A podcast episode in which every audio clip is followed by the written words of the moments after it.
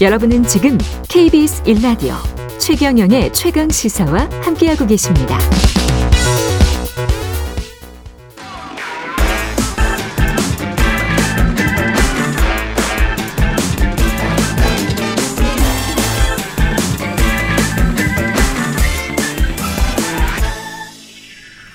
네, 한 번 더 뉴스 오늘은 오마이뉴스 곽우신 기자와 함께하겠습니다. 안녕하십니까? 네, 안녕하세요.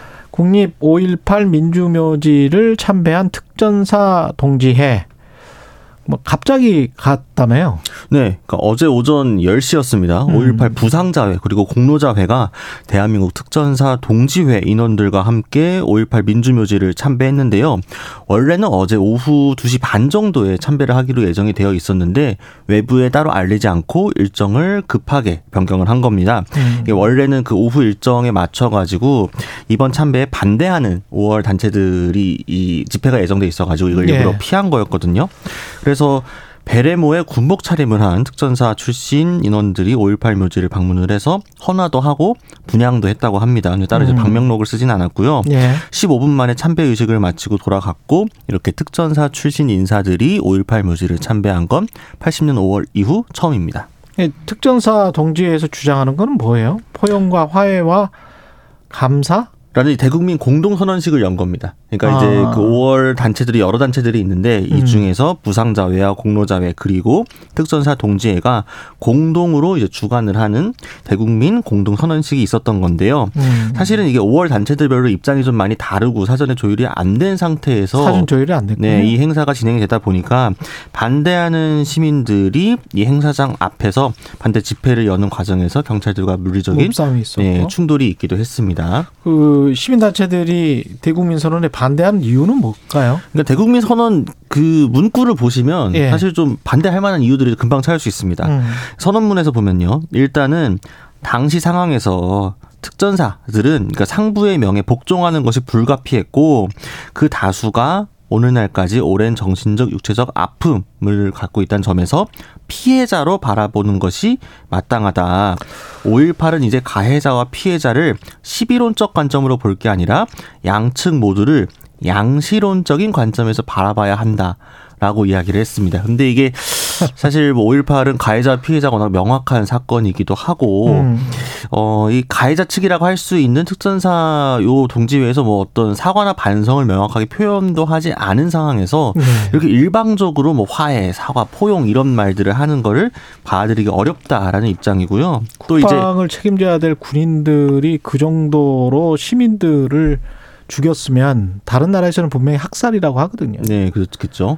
네, 또 그걸 질서 유지라는 단어를 썼더라고요. 또? 네, 질서 네. 회복이라고 했습니다. 음. 질서 회복의 임무를 수행한 선배들의 노고와 희생은 결코 왜곡되어서 안 된다라고 했는데 그러면 당시 이제 광주가 무질서한 상태였다는 거냐. 뭐 질서 회복이라는 게 목적이 정당했다라는 식으로 네, 이야기를 하고 있다 보니까. 질서와 군사 정권의 질서 회복이라는 거잖아요. 이게 결국은 네. 그렇게 나가 가버리면. 네. 그 괄호 열고 괄호 닫고를 해야겠죠. 예. 네.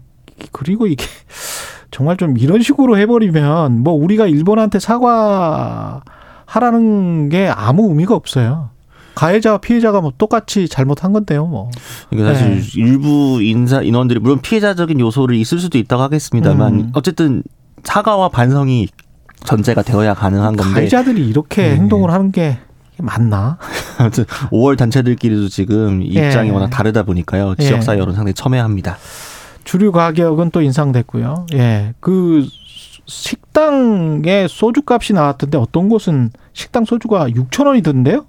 그러니까 지금 이제 그 엄청 올랐죠. 네. 그러니까 작년에도 사실 주류 가격이 많이 올랐는데 음. 올해도 더 많이 오를 것이다라는 이야기들이 나오고 있습니다. 이게 사실 작년에 오른 것만 해도 외환위기 이후 가장 많이 오른 거였는데요.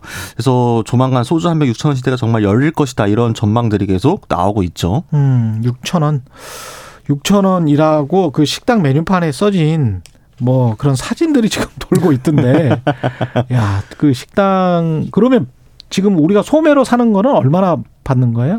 얼마나 줘야 되는 거예요? 그러니까 지금 이 소주 가격 보게 되면요. 예. 일단은 주세랑 이제 그 여러 가지들이 좀 병입 가격들이 좀 올라가지고 그런 건데 예. 어 외식업주들을 조사한 결과가 하나 있습니다. 음. 외식산 연구원이 조사를 했는데 55.4%가 소주 출고가 인상에 따라서 판매 가격을 올렸거나 올릴 예정이라고 하는데 음. 병당 500원에서 1,000원을 인상을 한다고 합니다. 원래 출고가 인상은 얼마를 했던 겁니까? 그러니까 이게 보면은 출고가가 네. 85원이 올랐을 때때 편의점 마트 판매 가격이 100원에서 150원 정도 오르고 그게 실제 이제 음식점에서는 500원에서 1000원으로 오르게 되는 겁니다. 야. 네, 유통 과정에서 연쇄적으로 이제 쭉쭉쭉 오르게 되는 거죠. 소주 회사들이 좋은 겁니까? 유통 회사들이 좋은 겁니까? 사실 어디에서 소... 더 마진을 가져가는 거예요? 소주 회사들은 작년에 그렇게 올렸는데도 영업이익이 많이 감소했다고 아, 이야기를 그래요? 하고 있거든요. 그리고 올해도 이제 원자재 값에 이제 여러 가지들이 오르다 보니까 음. 올려도 사실은 영업이익 회복이 쉽지 않다라는 입장이라서 예.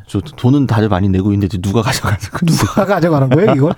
6천 원 식당에서 6천 원은 진짜로 6천 원이 된 거예요? 그럼 사진만 도는 겁니까? 그러니까 이제 일반 소수 가게들이 네. 6천 원이라는 걸 붙이기 시작을 했는데 아, 붙이기는 시작했군요. 네, 근데 이제 올해 인상이 정말로 네. 가시화가 되게 되면 이게 음. 이제 대세, 약간 표준가처럼 될 수도 있다라는 우려들이 벌써부터 나오고 있는 지금 거죠. 지금 그러면 5천 원인 거는 맞아요? 일반적으로? 보통 가, 그 가격이 하면 5천 원 정도 5천 원은 하죠. 맞죠? 네, 네 그렇죠.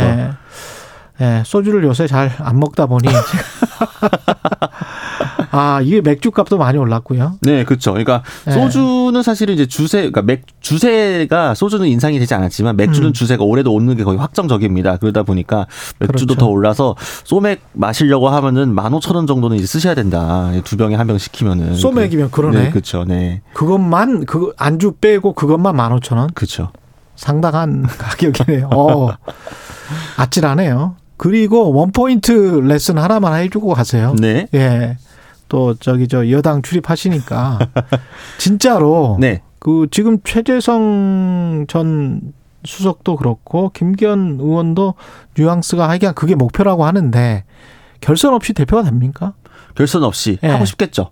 네. 하고는 싶다. 하고 싶겠죠. 근데 네. 이제 여론조사를 보게 되면요. 다자구도에서 음. 음. 김기현 후보가 과반을 한 여론조사는 별로 없어요. 거의 없고 대체로 40% 정도 수준에서 나오고 있거든요. 40%? 네. 이게 네. 사실 천하람 그리고 황교안 두 후보가 음. 선전을 하고 있는 상황이기 때문에 음. 이 과, 결선 없이 바로 가는 거 쉽지 않고 결선으로 만약 가게 되면 음. 그러면 반 김기현포가 한쪽으로 싹 몰릴 수가 있기 때문에 아, 오히려 결선에서의 승패가 불안불안한 거죠. 예, 다들 뭐 다양한 시각이 있습니다. 예, 여기까지 전해드리겠습니다. 곽우신 기자였습니다. 고맙습니다. 감사합니다. 예, KBS 라디오 최경영의 최강사 2부는 여기까지고요. 3부 경제합시다. 그리고 부승찬 전 국방부 대변인 전화로 만나보겠습니다.